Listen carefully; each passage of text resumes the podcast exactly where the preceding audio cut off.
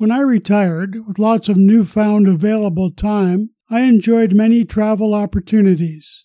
This podcast may encourage you to visit, revisit, or experience virtual armchair travel, learning about exciting new venues. Travel is an excellent vehicle for lifelong learning.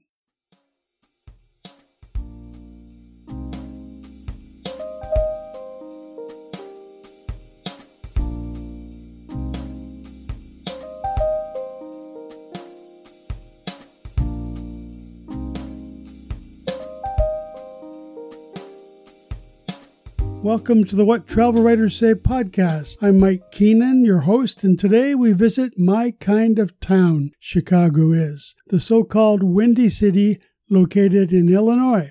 Crooner Frank Sinatra might have immortalized Chicago in song, yet it was Catherine O'Leary's infamous cow that was the improbable impetus for Chicago's incredible architecture. A fire started on Sunday, October the 8th, 1871, when the aforementioned bulky bovine carelessly knocked over a lantern. The resulting inferno lasted two days until Tuesday, October the 10th, killing 250 people and destroying 3.3 square miles, including 17,000 homes and buildings, thus leaving 100,000 people homeless. Although one of the largest recorded U.S. disasters of the 19th century, the resulting reconstruction led by world class architects helped to develop Chicago into one of the most populous and economically significant American cities, third after New York and Los Angeles, with 3 million people, or 8 million including the suburbs. It's the capital of the Midwest, home to the nation's busiest airport, O'Hare an air hub and rail center located on the shores of Lake Michigan and home to world championship sports teams, an internationally acclaimed symphony orchestra, and award winning theater. The best way to appreciate the many uniquely styled skyscrapers here is to take the instructive 75 minute Wendella Chicago River Architecture Tour along the Chicago River. We start at the dock by the impressive and, of course, sparkling Trump Tower, and we traverse all three river branches, viewing rehab residential buildings on the north branch, office buildings including the lofty Willis Tower, formerly Sears Tower, on the south branch, and the eclectic styles on the main branch, which grew after the fire. Our superb guide is incredibly encyclopedic, bursting with data. We learn that the first skyscraper, the Home Insurance Building, was nine stories, or 130 feet, built in 1885. Designed by William LeBaron Jenney, it was the first building not constructed of bricks and mortar, but rather it utilized a metal frame, thus reducing the weight of the building by one third. It was torn down, probably too small, in 1931. We learn building terminology and styles. The NBC Tower and Skidmore, Owings, and Merrill building are in the Chicago School of Architecture style from 1880 to 1910. The design consists of three parts a base, floors on top of a base, and a decorative top. 330 North Wabash, formerly IBM, is the international style, made famous by architect Mies van der Rohe, whose poetic philosophy was less is more, with ornamentation minimal. Popular in the 1920s, Art Deco style Merchandise Mart uses vertical lines with floors set back to allow for more light and ventilation. Geometric designs are applied for ornamentation. The postmodern style, 333 West Wacker, rejects the simple international style design and borrows from older styles like Greek and Roman architecture, interpreting them in a modern way, such as by using glass curtain walls. Other ways to see Chicago include walking, bus, and of course panoramic views from the top of the city's many skyscrapers. We ascend by elevator to the 94th floor of the Hancock Observatory, 875 North Michigan Avenue, featuring portable audio headset so we can listen to valuable information about the site. From here, we can see 26 miles of lakefront in three other states Wisconsin, Indiana, and Michigan. Built in 1973, the Willis Tower, another option, is the tallest building in the Western Hemisphere at 1,450 feet tall. We flew here on Southwest, free baggage, from Buffalo, cheaper and easier than from Toronto. From either Midway or O'Hare, unlike Toronto, there is easy and cheap subway access, less than $2 a ticket to the downtown. From our handy hotel, the Wyndham Blake Chicago, we enjoy easy foot access to Millennium Park, opened in 2004. Chicago's impressive center for art, music, architecture, and landscape design, a popular destination for family fun that features a 24.5 acre park with two unique works by world renowned architect Frank Gehry. The Jay Pritzker Pavilion, an outdoor music venue that seats 11,000 people, and the BP Bridge, a winding serpentine footbridge that crosses Columbus Drive. Here, kids of all ages play in the park's crown fountain, which includes two 50 foot glass towers at each end that project video images of the faces of Chicagoans. The kids love it and shriek with glee. At the pavilion, filled to capacity with families eating eclectic picnic meals, we enjoy a free concert performed by the Chicago Philharmonic. They play Beethoven's rousing Ode to Joy, an appropriate title for this vibrant city. Afterwards, we dine on famous Chicago style pizza from a restaurant directly across the street from the Blake, which favors us with a free beer in their attractive lobby.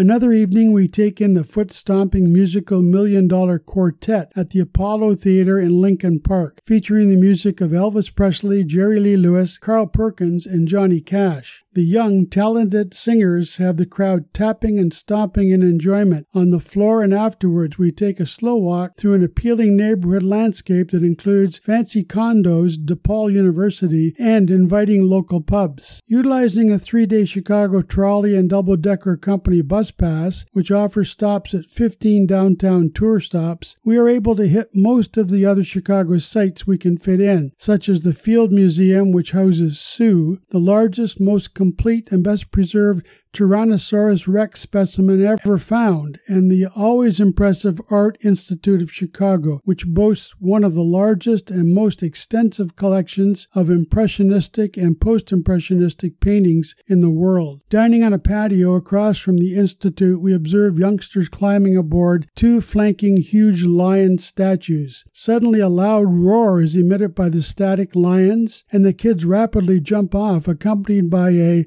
Please keep off the Lions announcement. Among all of its other attributes, Chicago has a great sense of humor. In Chicago, I also engaged in a secular pilgrimage on opening day at Wrigley Field, home of the Cubs. In 1963, as sports editor of our high school newspaper, I obtained press credentials to hang out with Toronto's elite jock media at the annual Sportsman's Award at the Royal York Hotel, where I met two of Chicago's famed athletes, the Cubs' Ernie Banks and the Bears' Bronco Nagurski, Windy City legends who both played here at Wrigley. Banks was a superb Major League Baseball shortstop and first baseman for 19 seasons, 1953 to 71, an All-Star for 11 seasons, and in 1958 he hit 313 and led the National League with 47 home runs and 129 RBIs. Decades later, I talked baseball with, with another Cub All-Star, Canadian Ferguson Jenkins, right-handed pitcher and three time All Star as well, as the 1971 National League Cy Young Award winner. In 1991, he became the first Canadian to be inducted into the Baseball Hall of Fame. We sit in a media room deep in center field, and Jenkins is modest and affable. Yet, despite complimentary food and beer and chit chat, I need to experience the fans outside in the bleachers, so off I go. Wrigley celebrates its 100th birthday this season, and the stadium is packed despite cool weather during this early series with the Phillies. The sun shines on the Cubs, who sport a 7 1 lead, and the center field stands reflect a giddy mood that permeates the frigid air with laughs and smiles and beer and well lathered hot dogs. A Cub loyalist rebukes a nearby Philly antagonist with, Our team has a significant lead over yours, and his allies shout out a chorus of, Significant, significant amidst chuckles and playful pats on the back. It's too early for the ivy to cover the outfield brick walls, but later in the season, balls become lost in it. An outfielder signals a lost ball by raising his hands. The umpires then call time and may rule the play a ground rule double. If the outfielder opts to try and find the ball amidst the ivy, the ball remains live and base runners may advance, making Wrigley Field managerial strategy both flora and sport. I notice other fans enjoying the game as well, lounging on nearby rooftops on residential streets that surround the park in this community. Lakeview, the bars, restaurants, and other establishments collectively called Wrigleyville. The flat rooftops of the apartment buildings across Waveland and Sheffield Streets predate the ballpark. Wrigley was built in 1914 as Weeghman Park for the Chicago Federal League baseball team, the Chicago Whales. It was renamed for the Cubs team owner and chewing gum magnate William Wrigley Jr. From 1921 to 70, it was also home of the NFL Chicago Bears and Mr. Nagurski, a Canadian born American football player from Rainy River, Ontario. Nagurski was also a successful professional wrestler. The oldest National League ballpark is the second oldest active Major League ballpark after Boston's Fenway Park, but it has yet to see the Cubs win a World Series, which leads me to explain the curse. Yesterday, I had lunch at the Billy Goat Tavern, a busy restaurant that was was the inspiration for Saturday Night Live skit that featured comedian John Belushi portraying a stubborn cook who accepted only orders of cheeseburger, cheeseburger, no fries, cheeps, no Pepsi, Coke. Now it's one of the chain of taverns in Chicago, including Navy Pier, the Merchandise Mart, O'Hare Restaurant, and the West Loop, even Washington, D.C. Founded by Billy Sianis, a Greek immigrant, it achieved fame throughout newspaper columns by Mike Royko, who disclosed a curse on the Chicago Cubs when Mr. Sianis was not allowed to bring his pet goat to a baseball game. Hence, no World Series since. But at the Billy Goat Tavern, you can order a double cheeseburger with no fries for $4.55 and a draft beer for $6. Terry Sullivan of Walk Chicago Tours is my guide, a pro baseball scout for the Boston Red Sox at high school and college games covering Iowa, Illinois, Wisconsin, and St. Louis, Missouri. He explains the entrepreneurial rooftop rules. The allotment is 150 people per roof, and the 15 rooftop owners must all provide the Cubs with 17% of their $70 per person charge, which includes booze and food for the happy spectators. Looking past the center field bleachers and scoreboard, I note that most rooftops are full. With two pro baseball teams established here, Terry says that Chicago locals tend to introduce themselves in three different ways. First, they ask what parish each belongs to, then what park they live near, and finally, the most important, the Sox or the Cubs. Terry says that the teams are an economic engine in Chicago, and given the success of the NBA championship basketball Bulls with Michael Jordan, the Stanley Cup Blackhawks, and the World Series champion White Sox, Cubs fans must really hate Billy Sianis and his damn Billy Goat. Sadly, both the Cubs and the Sox lost their home openers while I was here. The fans fanatical in their support, and my 1963 pilgrimage is complete. A quick plug now for my recently published book, Don't Ever Quit, available in paperback from Amazon and in ebook format at Amazon Kindle, Kobo, and Barnes & Noble. To read my travel articles, go to my website at whattravelwritersay.com, and for travel pictures, go to Pinterest at www.pinterest.com backslash Mustang6648 backslash. If you have questions or comments, contact me at mjk6648 at gmail.com. We conclude each podcast with an appropriate appropriate travel quote. Today it's from Ben Gay III, who said, No amount of travel on the wrong road will bring you to the right destination. Thanks for listening, happy travels, and tune in again next week for another What Travel Writers Say podcast.